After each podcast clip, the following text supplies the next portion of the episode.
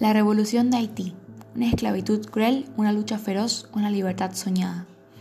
Explica cómo era el sistema productivo en la colonia de Saint-Domingue, qué se producía, cómo se producía y a quiénes abastecía. Era un sistema racista y esclavista explotado por los blancos de origen europeo, ya que los blancos tenían de esclavos a personas de color provenientes de África. Se producía café, tabaco y azúcar.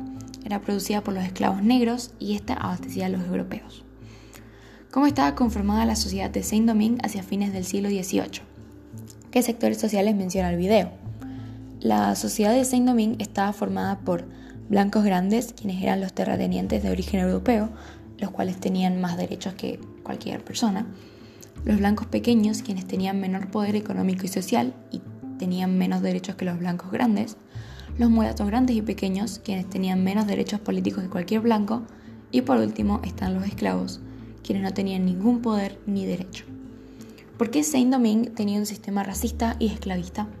Porque los blancos se sentían superiores a los negros debido a su color de piel y además les favorecía tener gente trabajando a cambio de nada.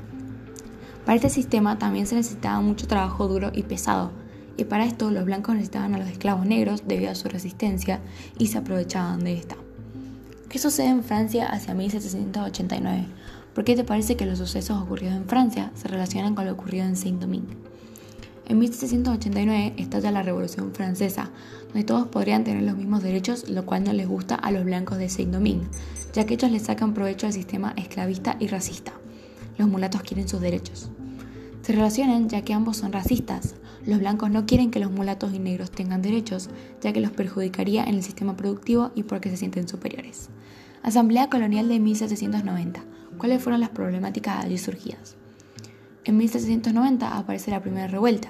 Vincent Oguet, un terrateniente mulato, se rebela contra las autoridades francesas y la asamblea colonial.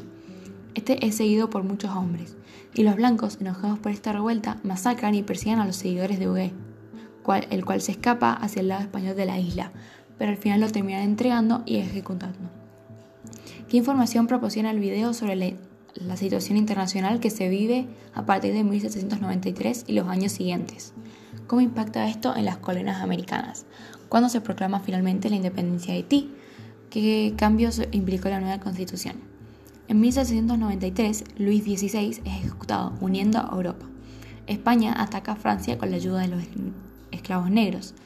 Francia manda a un general para invadir la isla, con ayuda de los blancos grandes y Sotonax ofrece libertad a todos los que luchen contra los blancos.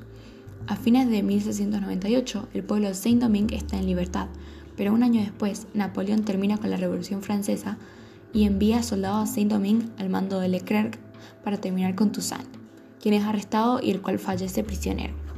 Esto provoca que vuelva el esclavismo. Pero luego, unos años después, Leclerc muere debido a la fiebre amarilla y los líderes mulatos y negros, quienes ya estaban más especializados en la guerra aprovechan el momento para iniciar una nueva revolución.